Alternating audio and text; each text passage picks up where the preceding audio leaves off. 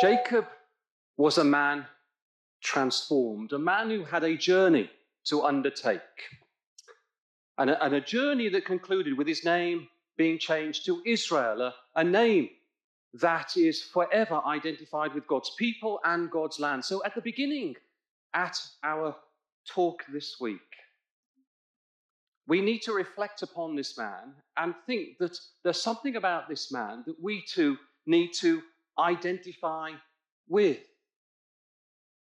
But what is it? Now, I, I, I need to confess, it's good to confess, isn't it? It's, it's, it's good to get it out early as well. I, do need to confess, when we were doing the, the Bible readings last year as a family, I, I literally had to say to, to, to Lindsay and the children, time out. I have to make a confession. I don't like this man. And the children looked at me in horror. And, and, and, but it was, a, it was a very serious point. I couldn't understand why, why he was a patriarch, why, why God defined himself as the God of Jacob, when this was a man who, who deceived his father. Uh, this was a man who, who took his brother's birthright and, and stole his blessing. This is a man who, who loved Rachel more than he loved Leah. This was a man who showed preferential treatment to Joseph over his sons. What was it about this man that God says, I am the God of Jacob?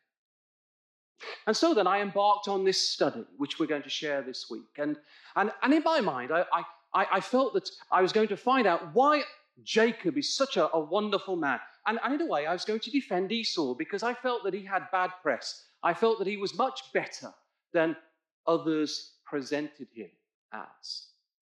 And let me just share with you at the outset I discovered that Jacob was a marvelous man of faith, absolutely tremendous. And I couldn't defend Esau. In fact, my conclusion of Esau was that he was worse than I first imagined. When we think about Jacob, there's a number of decisions that he made that we can't understand. And, and to under, understand any life, we, we have to, I believe, start at the beginning. And I believe to understand Jacob, we have to understand Esau. And I believe that this big twin of his had a, a very deep and profound psychological impact upon Jacob. And this drove him in the decisions that he made. Should we just open up our scriptures then and, and just look at the chapter that we were reading together with Brother Wayne? And I believe that Esau shaped the life of Jacob, his twin. So, there then, in Genesis chapter 25, and, and these are well known words, aren't they, to us? And, and Isaac entreated the Lord for his wife because she was barren, and the Lord was entreated of him, and Rebekah his wife conceived. And the children struggled together within her, and and she said, If it be so, why am I thus? And she went out to inquire of the Lord. And the Lord said unto her, Two nations are in thy womb, and two manner of people shall be separated from thy bowels. And the one people shall be stronger than the other people, and the elder shall serve the younger. Now, I want us just to, to notice, first of all, that this is 20 years into their marriage. And this is the hallmark of faithfulness, isn't it? There was Rebekah and Isaac, and they knew that they were going to receive the promise, and they waited. And so we should always remember that when we're, we're thinking about these characters of faith. And God was going to provide. And, and, and, and it wasn't going to be just one child, it was going to be two. It was going to be uh, twins, wasn't it? And notice that phrase the children struggled together within her. The wrestling took place between these two boys before they even took their first breath. There was a warfare in the womb, and to such an extent that it was, it was painful to Rebecca. And although she knew that she was a, a vessel, an heir of salvation in that sense, she inquires of the Lord, and, and, and she says there, notice in verse 22, Why am I thus? And, and in other words, she's saying, Why is this happening to me? I want you to imagine that as we begin our week together. She's saying, she's, she's receiving the promise. And, and uh, the warfare is, is so extreme that the pain is so acute, she says to God in heaven, Why is this happening to me? If I knew that it was so painful, the idea here, I wouldn't have asked. Now, that not placing any question on the faithfulness of Rebecca, what it merely describes is the, the ferocity of this warfare before these children were, were even born into this world. And there's a lovely little hint here, isn't there? And a quotation we all know so well. Through much tribulation we shall enter into the kingdom of God. You can put in your margin Acts 14, verse 22, a, a wor- words we all know so incredibly well. But this was the point because this man had been chosen to go on a, a journey of transformation, and it begins before he was even born. And I want you to notice as well that, that it says there in verse 23 that the elders shall serve the younger. In other words, this was not going to be a natural order. There was going to be a struggle that was going to take place. This is not a, a natural um, affair of things, is it? That the elder shall serve the younger. Even that description, it describes a struggle. Plus, two nations are in thy womb, and, and two manner of people. So, although twins, entirely different, totally opposite. But the phrase I want you to notice, it says there, halfway down verse 23, shall be separated from thy bowels. Now, we, we may look at that verse and those words there and think that that describes the, the, the birth of these children, but that's not suggested by the Hebrew. That the idea here is that these children will be so different, so diverse, that when they take their first breath, they will be set on two different directions. Right? Two manner of people. And, and I personally believe, and, and, and just imagine she's inquired of God, and God has, has, has spelt out this Bible prophecy, and I believe that this becomes the, the driving force in Rebecca's life. So when we, we're thinking about Rebecca, in, in what takes place later, I encourage you to come back to Genesis chapter 25. And God has told her that the elder shall serve the younger. And I believe that helps to explain many of the decisions that Rebecca later makes. She was a faithful woman, but this became her driving force. Now, twins share this, this unique bond, don't they? They, they have this shared genetics and, and common experiences. And I think it's, it's, it's, it's very important that, that Jacob was part of a twin. In, in other words, as, as the wrestling was taking place and as the journey was about to begin, what, what God was, was telling Jacob that there's a, there's a bit of Esau within him. I want you to think about that because I believe the entire lifetime of Jacob was to remove that which was natural, the Esau that resided within him. And it was natural because they were twins.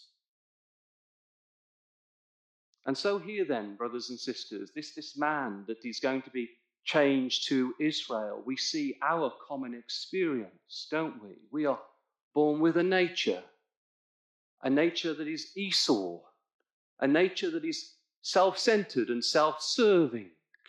And our whole life in Christ is all about mortifying the members, isn't it? It's, it's words of the Apostle Paul. Can, you see that? Suddenly now we've got New Testament writings and we're connecting to the life of Jacob. For all of us in our collective journeys to the kingdom of God, it's about removing the Esau within us. And that's what Jacob too had to learn. And it was through the power of transformation Well, the difference between these two boys was certainly illustrated in their birth. In verse 25, just, just notice here, well, look at verse 24. When Rebekah's days to be delivered were fulfilled, behold, there were twins in her womb. And the first came out red all over like a hairy garment, and they called his name Esau. And after that came his brother out, and his hand took hold on Esau's heel and his name was called Jacob. And Isaac was threescore years old when she bare them.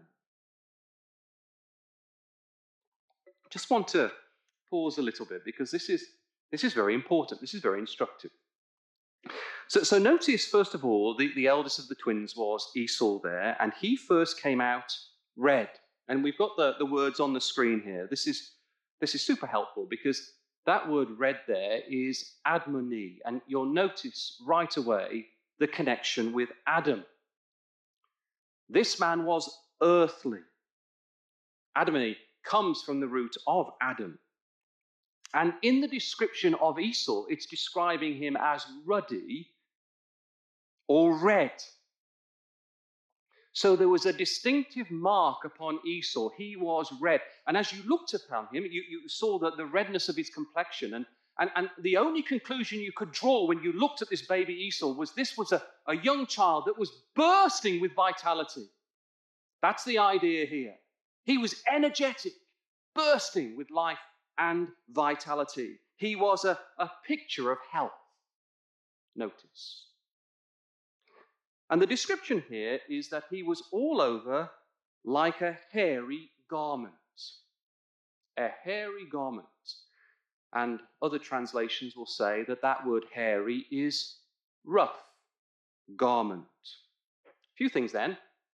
This is the meaning of Esau, and I cannot stress this enough because I believe we come up with all kinds of interpretations of their names. And we're being shown here that their names were given in the way that they appeared.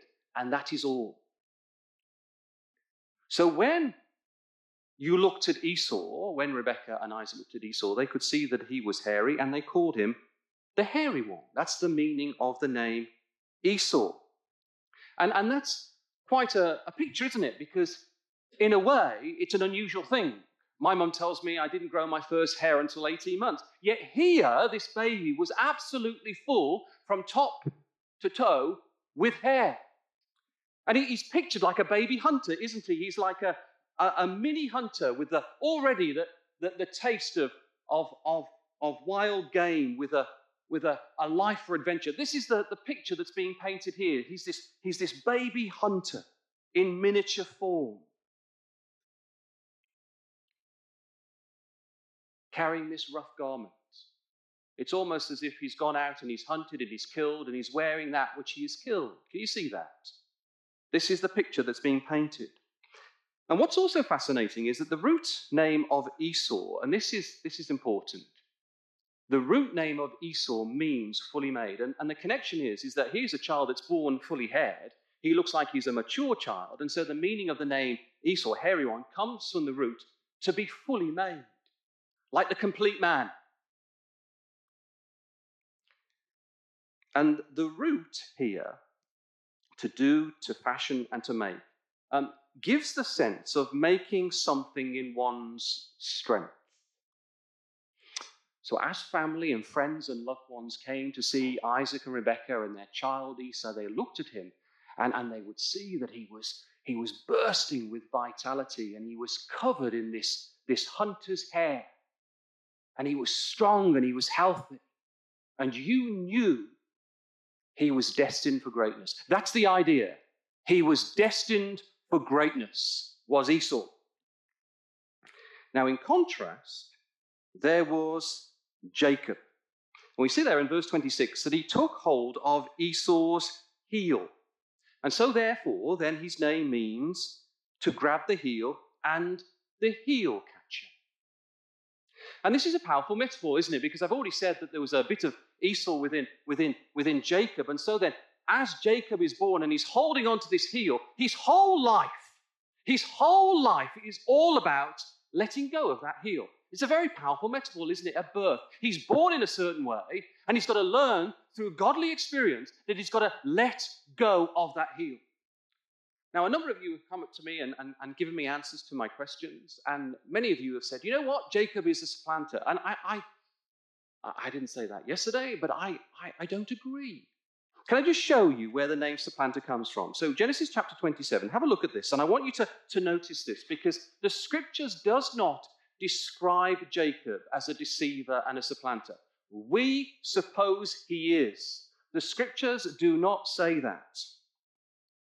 So here in Genesis chapter 27, and Esau is, is absolutely fuming. He's lost the birthright, he's lost the blessing, and he's, he's, he's now frustrated with his father. And look what he says there in verse 36.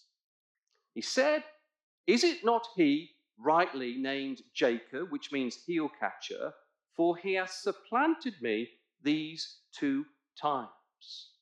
I want us all to notice that.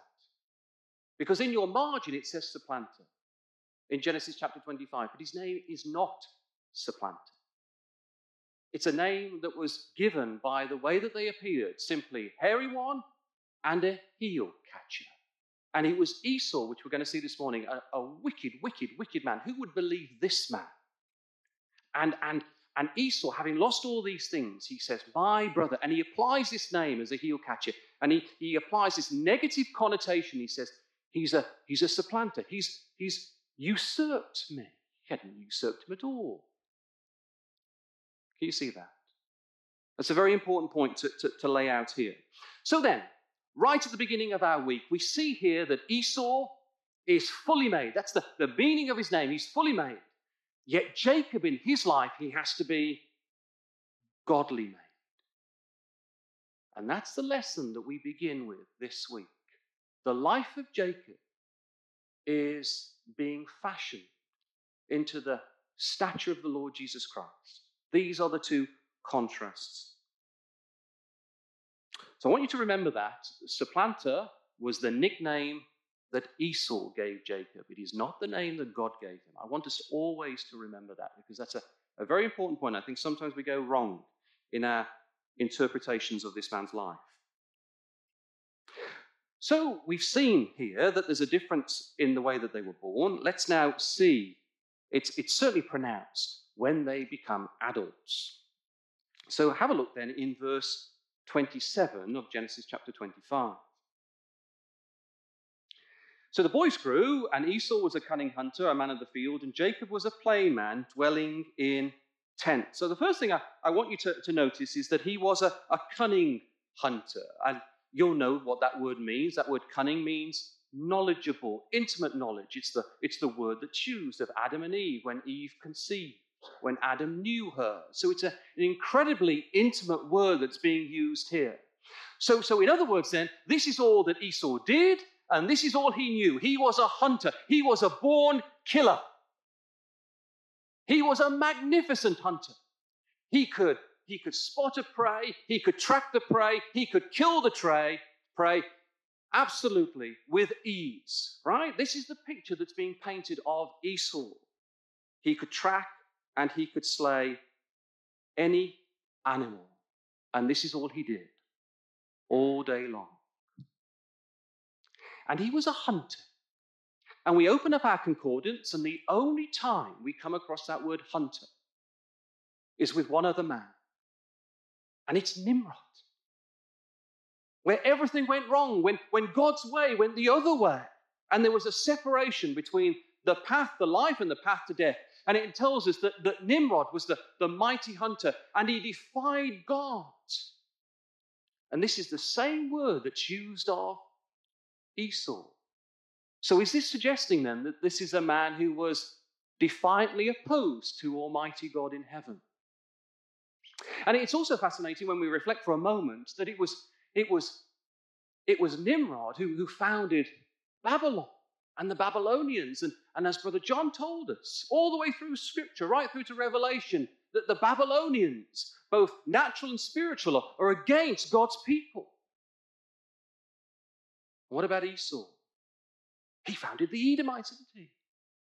Again, a group of people that are always opposed to God and his children. That, that's fascinating, isn't it? How, how the scripture draws out this comparison. And the very name of Nimrod means we will rebel.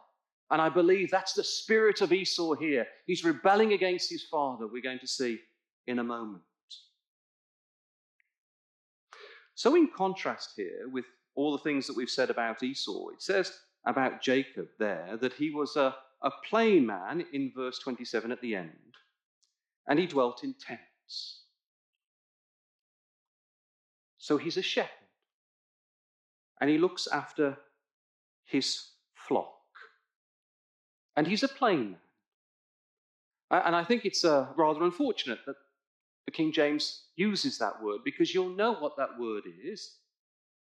It's a perfect man. It's the word that's used of Job in Job 1, verse 1, that he was a perfect and upright man and he eschewed evil. And we know about Job that Job was going to learn so much, wasn't he? So much in his life. But at the beginning, God saw him and was very pleased with him. And this is a, a similar comparison with Jacob. As a young man, he pleased God, but he's got to go on this marvelous journey to, to be transformed. But he began in a good place. That's something else I want us to notice. He was a good man, he was perfect in his generation. So I suggest then that the picture that's being painted is one of priorities and values. All Esau cared for was for the hunt and for the prey out there and the adrenaline rush, the here and now. But in comparison, Jacob, all he cared about was the promises, the patriarchs, the preservation of the seed. Can, can you see that, brothers and sisters? Well, what, a, what a difference between two boys and two paths. One is all about kingdom promises in the future, and the other is all about the here and the now and the immediate and the gratification of self. Can, can you see that? That's what's being painted here. Now, I, I think when we do read those words at the end of verse 27 that he was a plain man dwelling in tents, that we can we can, if we're not careful, we can go, oh, good old Jacob. He was tent bound and kind of seemingly docile. You, you could almost imagine him with a herbal tea and a good book, can't you? And meanwhile, Esau, the fierce hunter, prowls the wild. You, you, can, you can imagine that picture. But what I would suggest here at the end of verse 27 that the real drama was not taking place in the forest. The real drama was taking place under canvas. Shall we have a look?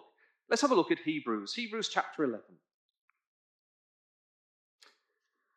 You, you could think by those words there that Jacob dwelling in tents, he's seemingly overshadowed, yet appearances, as we know, can be deceiving.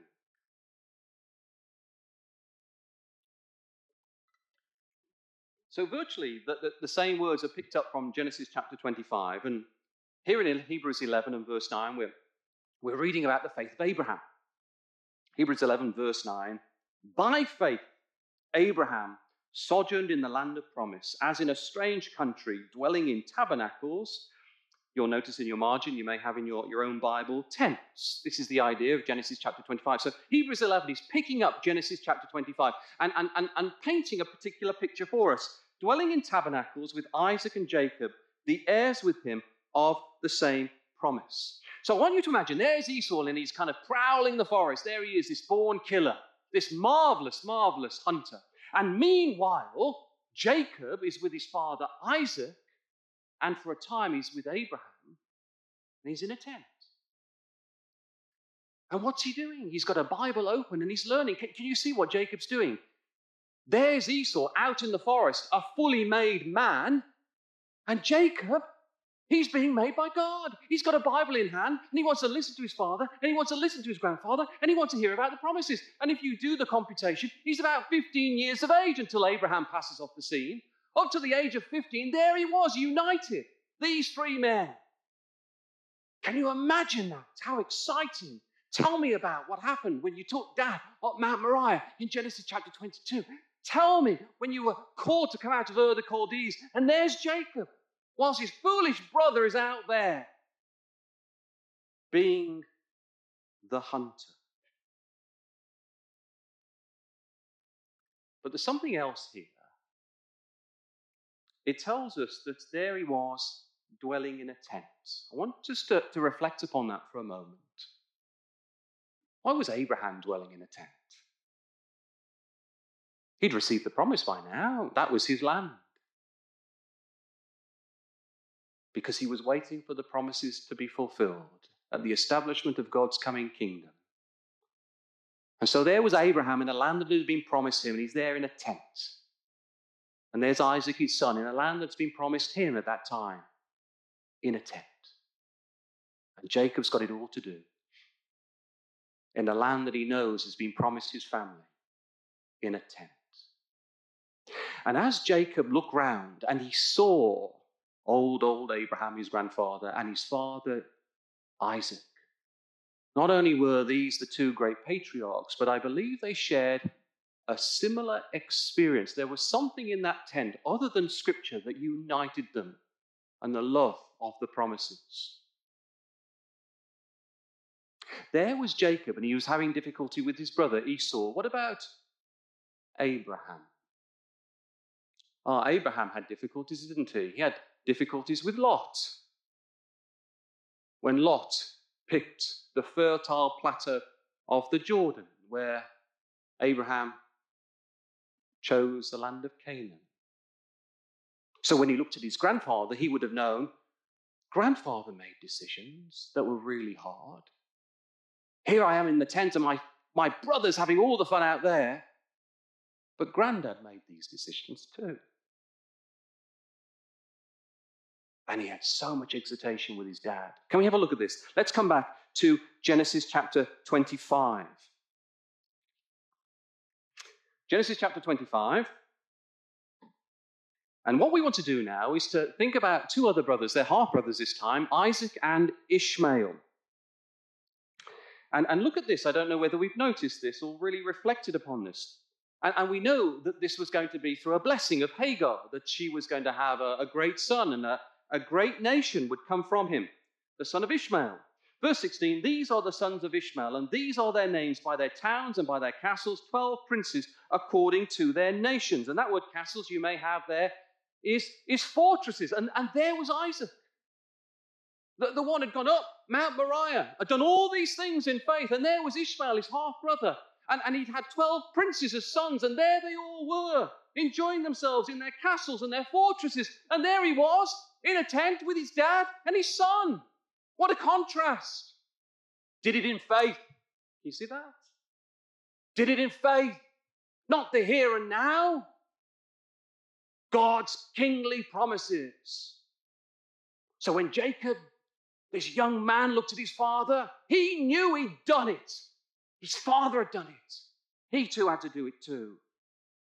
Let's see the challenge that poor Jacob had. Have a look at Genesis chapter 36 now.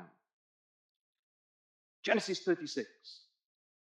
And, and verse 31, as you, you glance down from verse 31 to the end of the chapter, you see the, the descendants of Esau here. And it says there in verse 31 and these are the kings that reigned in the land of Edom. I want you to notice that. Abraham, Isaac, and Jacob had been promised a land and a people. The first king would be Saul. Many, many, many years before then, there were kings of Edom. How would that feel for Jacob?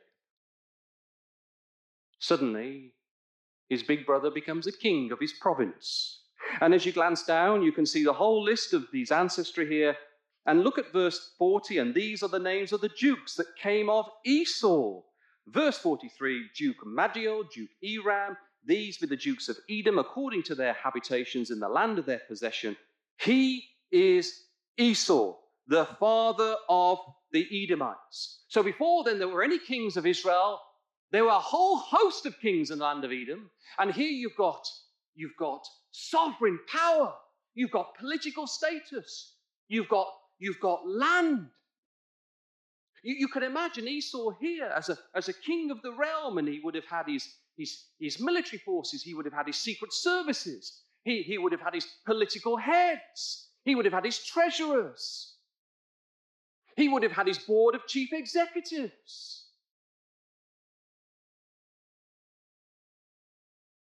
whilst Jacob was in a tent. Can you see the contrast? You've got to believe, haven't you? If you're Jacob and you see your brother and the whole family there, You've got to believe. Can, can you imagine? Can you imagine family dinner parties? Can you imagine that? When, when Esau roars up with his fast car, and there he is, he's flanked by his women, and he's, he's draped with his riches, and there's, there's Jacob coming out of his tent with his Bible. This is the picture that's being painted. If you want to become a Jacob and be transformed to Israel, this is the journey we have to undertake. It's an amazing journey. These are the decisions that he made. And there was Esau in his great metropolis, and he was a, a powerful man. He was a powerful man. Yet, as we know, there's no break in Scripture. Have a look at verse 1 of chapter 37, and you can just connect verse 43 of chapter 36 to verse 1 of chapter 37. And meanwhile, whilst Esau was enjoying the great successes of this life, Jacob dwelt in the land wherein his father was a stranger in the land of Canaan. And you can put in your margin Hebrews 11, verse 9. That's how Abraham got there. The Chronicles of the Faithful. And Jacob is there too. So I've painted a picture. And it's a very vivid picture, isn't it, of the contrast between these two boys. And I've already said that Isaac was a faithful man. So why is it that Isaac preferred Esau over Jacob? Shall we just have a look at the verse here? It's Genesis chapter 25. And verse 28, I'll read it and then I just want you to reflect on it for a moment. And Jacob Isaac loved Esau because he did eat of his venison, but Rebekah loved Jacob.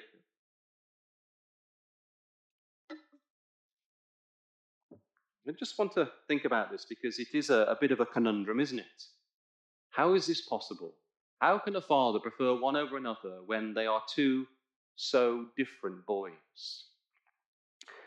Well, I, I, think it is helpful to, to look at other translations here.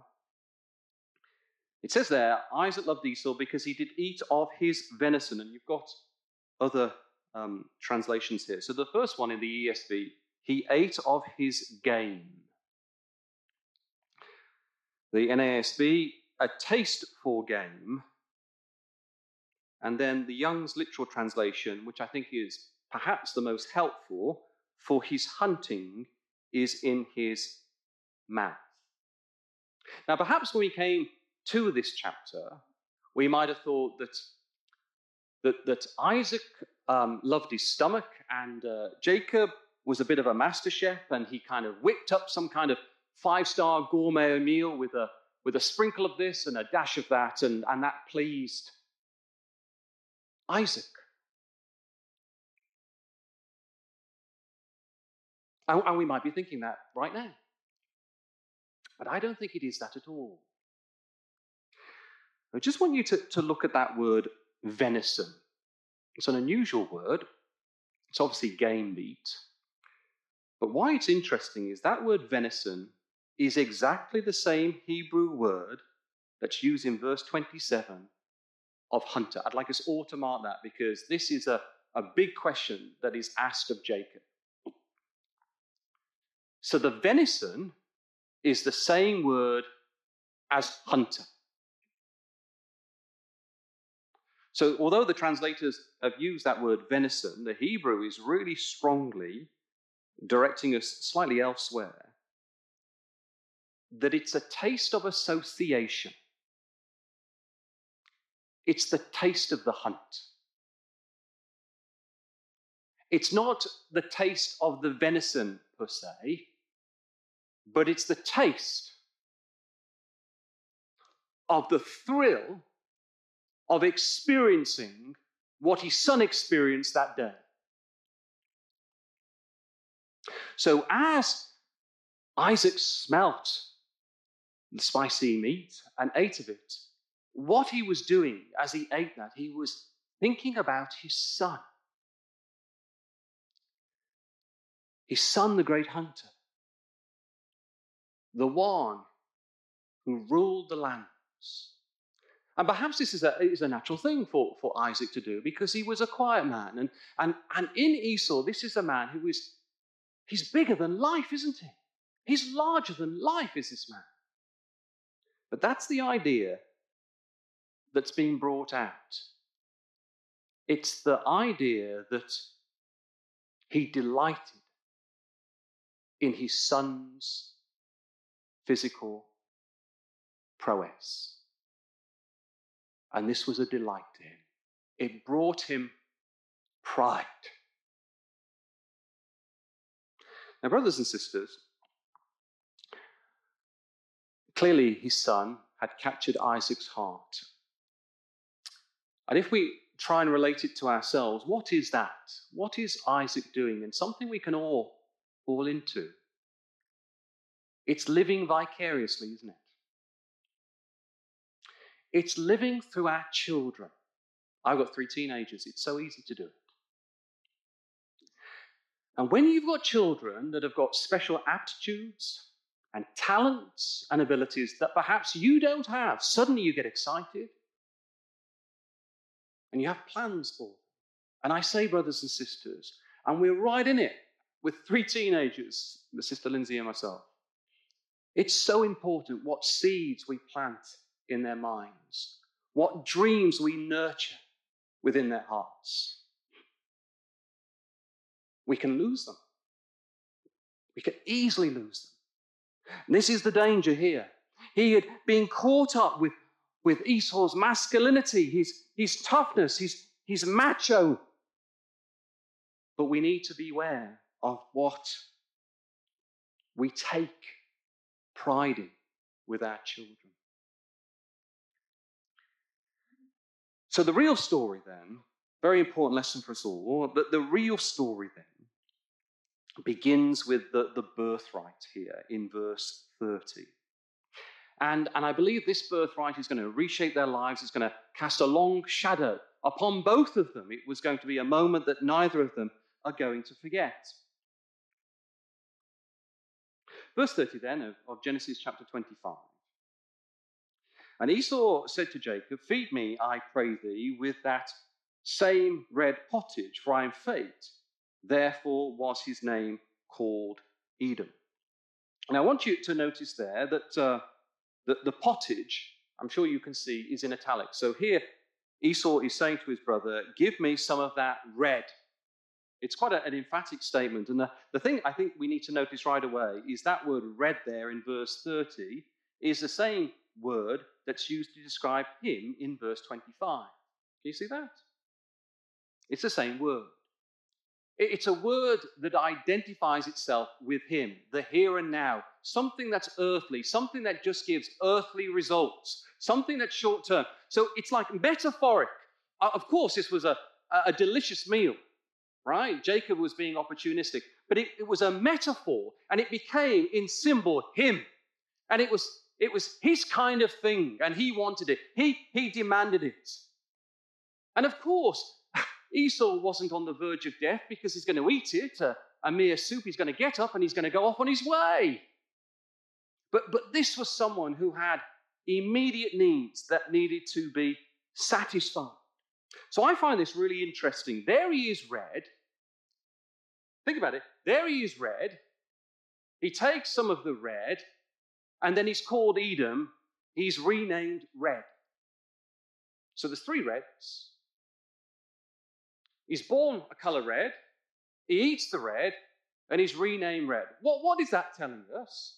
This is a this is a, a play out of a Bible prophecy, isn't it? It's like a this red distinctive mark that he had is like a it's like a mark of a curse. It's like a, a prophecy which is going to play out. He is the red and he's going to eat the red, and then he's going to be called the red. And so, in other words, then, from that time thereafter, men and women are going to look at Esau and say, You're the one who gave away the birthright. He's the red one. Can you see that? This, this, this mark that he had at the beginning, which was this distinctive mark and a mark that was a, a figure of bursting energy and vitality, becomes a curse. He becomes like Cain, a walking Cain a man with a curse. You see that? Isn't that powerful? God always knew. It, it, it tells us, doesn't it, that God was always in control with this Jacob and Esau situation. First thing then that Jacob says in, in, in, in verse 31 Sell me this day thy birthright. And, and notice at the end of verse 34 that he despised. Esau despised his birthright. We could quickly read over those words. I want us to think about that for a moment. To despise the birthright is to despise the covenants of promise, is to despise what his father and his grandfather there in a tent stood for. You could imagine there he was out in the forest. He's mocking those three in the, in, in the tent. He despised it. He cared nothing for it. It wasn't for him. But, but it goes more than that, I think. It goes much deeper. To despise the birthright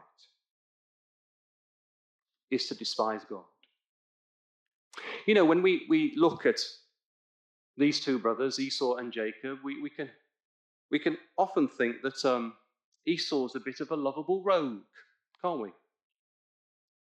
And um, we just didn't pay attention in Sunday school. We, we, can, we can picture that, can't we, with a, with a bit of a smile. This mighty hunter. The world places so much importance on the external, on achievements and accomplishments. And this is what this man was all about. And this is why sometimes we think he's a bit of a lovable rogue, because he was maybe in our hearts and hearts, we'd love to be an Esau rather than that quiet man, Jacob. But not now, because we've seen what it's all about. This man was relentless. He was a go getter, was Esau. But God looks deeper. We need to remember that in our own lives and ecclesial life as we're making our way towards God's kingdom. God looks so much deeper than we do, brothers and sisters. So much deeper. We shouldn't be impressed with what we do in ecclesial life. We should just listen to one another and help in each other and leave those things to the Lord God in heaven.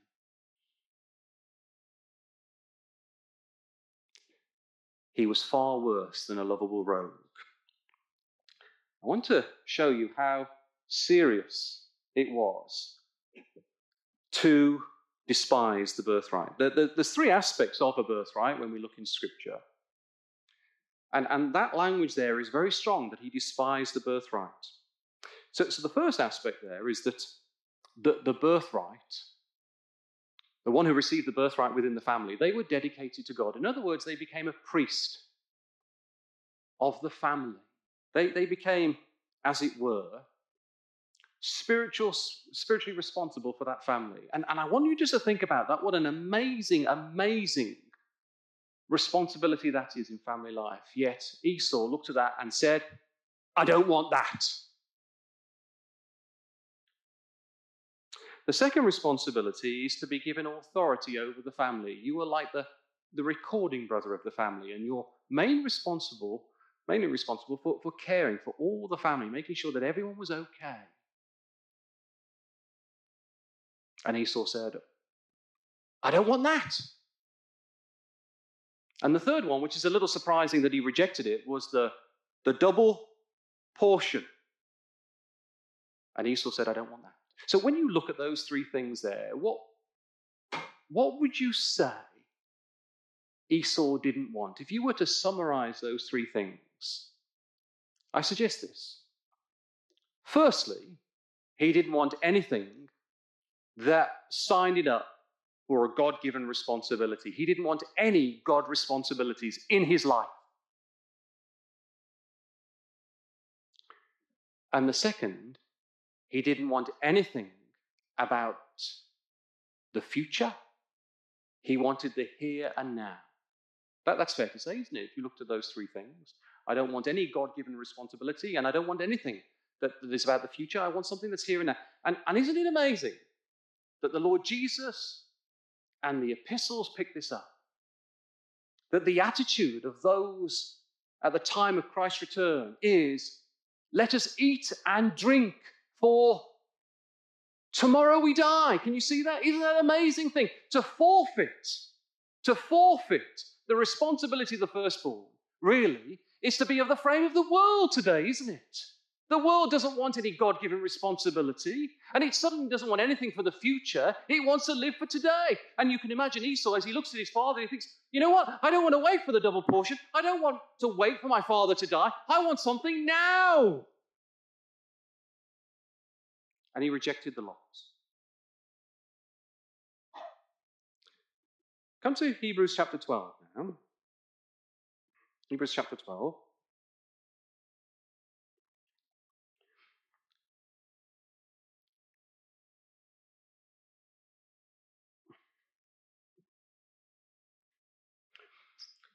Verse 16 tells us two words, two phrases that paint, I believe, the complete picture of Esau.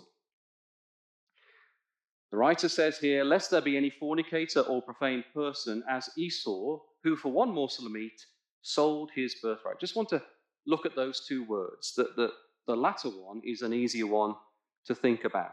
A profane person, you might have in your margin um, someone who is devoid of religion. That the picture is, even if you had the most powerful microscope and you looked at the veins of Esau, you'd see no spirituality there. That's the idea. There was nothing in him that was spiritual. Here he was, he'd been raised by Isaac in this wonderful family. You cannot believe it, but there was nothing in him that was spiritual. He was devoid of anything spiritual. He was completely empty of God, completely empty of God. But the other word, and uh, we're all adults today, so the other word is, um, is a little sensitive. The word fornicator. It's the Greek word pornos, and, and right away you'll, you'll have a word association there. And the word that's being used of Esau is someone who is a male prostitute, someone who indulges in unlawful sexual intercourse. And, and I'm saying this because I'm trying to put into your hearts and minds the reason why Jacob behaved the way that he did. This was his brother. So suddenly he's not just a, a lovable rogue. He's someone who is standing defiantly against God. Can we just quickly go on a, a little journey together? Let's see if we can connect the dots. Come with me to Genesis chapter 26, and we want to think about this fornication.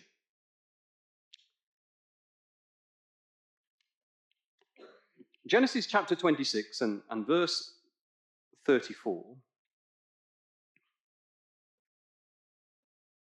You've got the two wives of Esau here.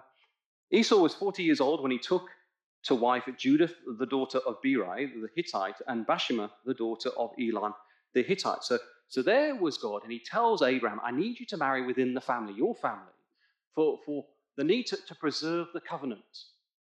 And so that then became the instruction of Isaac, and that then became the instruction of Jacob and Esau. And Esau goes out to the Hittites to take two wives. Now, what's interesting when you look at verse 34, and you might not, um, it might not jump out at you, but the name Judith and the name Bashima happen to be Hebrew names. You, you'd think that they were Hittite names, but they're not. They're Hebrew names. And the name Judith strangely means Jewess or praised. It's almost like Esau is saying, She's a Jewish dad. I believe Esau gave her this name. And Bashemath, and, and, and we know about the sacrifices that they'd be sweet smelling sacrifices. The name Bashemath means sweet and smelling. And, and, and can you imagine here, as, as, as, as Esau's presenting her to his father, this reminds you of the sacrifices, Dad. He's disguising, he's, he's hiding his path, isn't he? He's covering his tracks. These are Hittites. And when you come to chapter 28, this is after Isaac blesses Jacob, and this becomes then a, a, catalyst for Esau. He wants to try and please his father. And so then you see in verse 9, he goes over to Ishmael and takes one of Ishmael's daughters. But again, that, that's proof that he doesn't listen in Sunday school because Ishmael wasn't part of the promises. It was Isaac. Come with me now to the most damning of all uh, Genesis chapter 36. And I believe there in chapter uh, 26 that they are names that Esau gave his wives. But here in chapter 36, we get the names unveiled, their true names are unmasked. And you see there in verse 2 that he took his wives, and I believe these are the names, the true names of these women. But the one I want to, to note here is that one of them is called Aholibamah. And I just, just notice here that Aholibamah, you'll see on the screen here, has two roots, roots Ohel, which means tent, and Bama, high place. So this woman, her name is Tent of the High Place. And the name Bama refers to high places of worship, refers to pagan worship, idolatry. This now is showing us that this woman was associated with Canaanite worship, the worship of Baal and Asherah. And anyone who knows anything about that period, you will know that it's marked by temple prostitutes.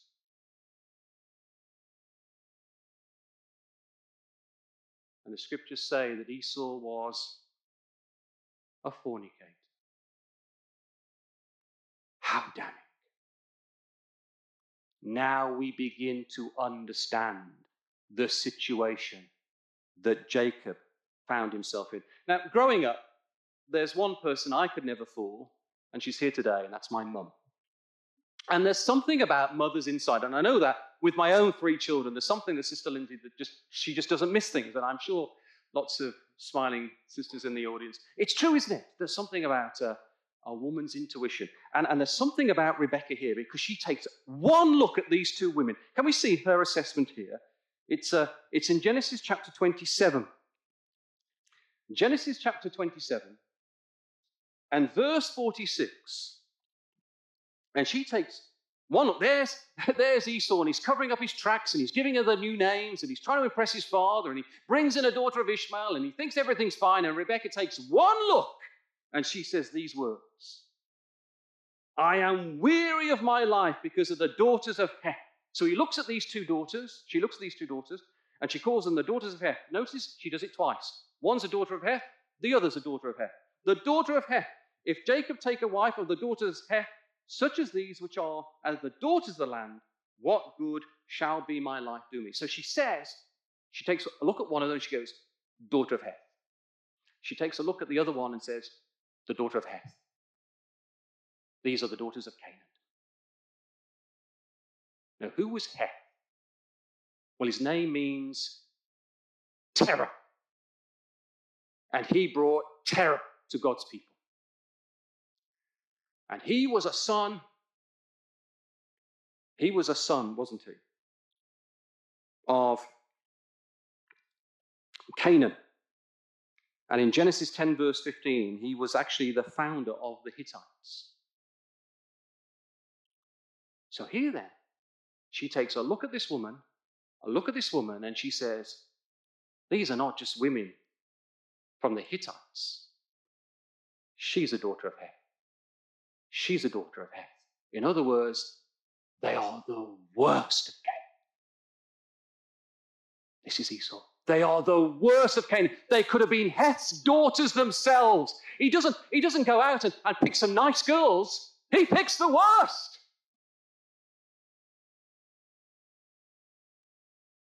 Do you want to know how bad the Hittites were?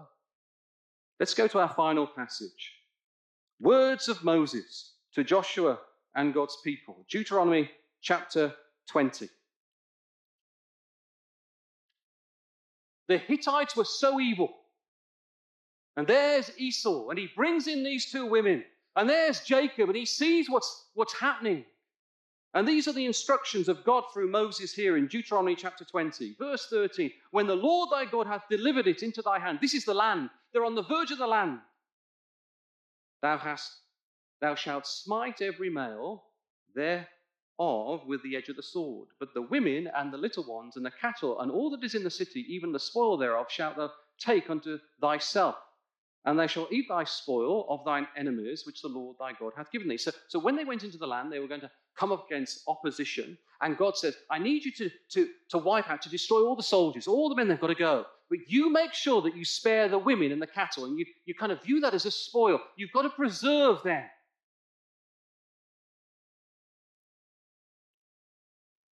With an exception. Verse 17. but thou shalt utterly destroy them, namely, and this is the list, and notice the first one the Hittites, the Amorites, the Canaanites, the Perizzites, and the Hivites. Hittites, top of the list. Daughters of Heth, the worst of the Hittites, Esau had picked. So, in other words, when Joshua went in and came up against the Hittites, you didn't spare any father, mother, children, cattle, the lot. They are so corrupted. Why? Verse 18 that they teach you not to do after all their abominations which they have done unto their gods, so should ye sin against the Lord your God. Why the Hittites? Why?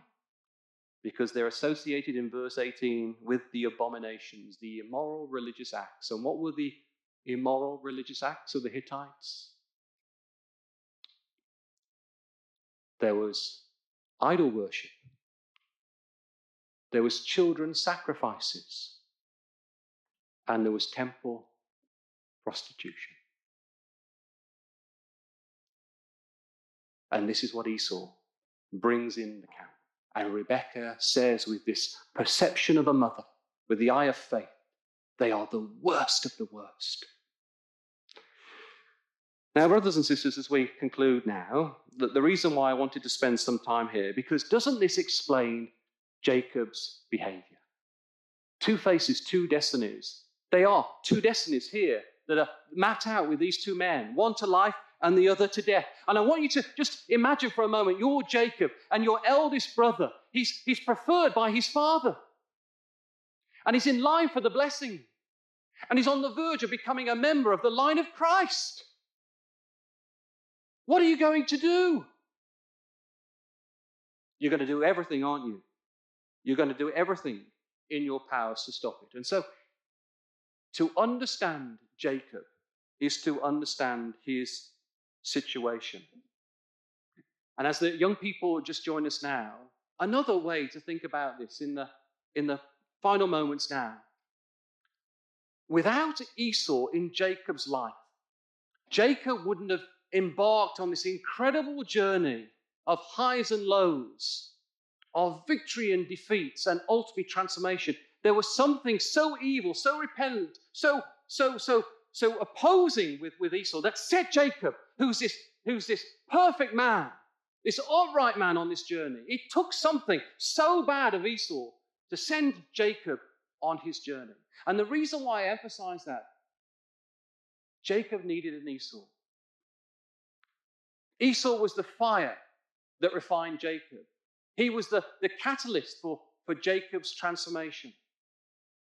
And in our own lives, brothers and sisters, and now young people, in our own lives, Every Esau we face helps us to become a stronger Israel. So we've got to face these Esau's head on, haven't we? Without Esau, there is no growth. So the question I ask you to reflect upon now, as we finish our first session together what is your Esau.